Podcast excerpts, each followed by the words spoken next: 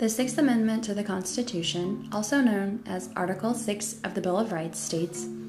In all criminal prosecutions, the accused shall enjoy the right to a speedy and public trial by an impartial jury of the state and district wherein the crime shall have been committed, which district shall have been previously ascertained by law, and to be informed of the nature and cause of the accusation, to be confronted with the witnesses against him, to have compulsory process for obtaining witnesses in his favor, and to have the assistance of counsel for his defense.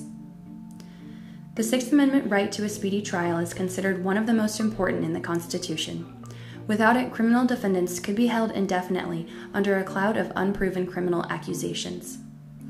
The Sixth Amendment also guarantees that a jury that is picked to decide will be fair and impartial, and they won't favor one side.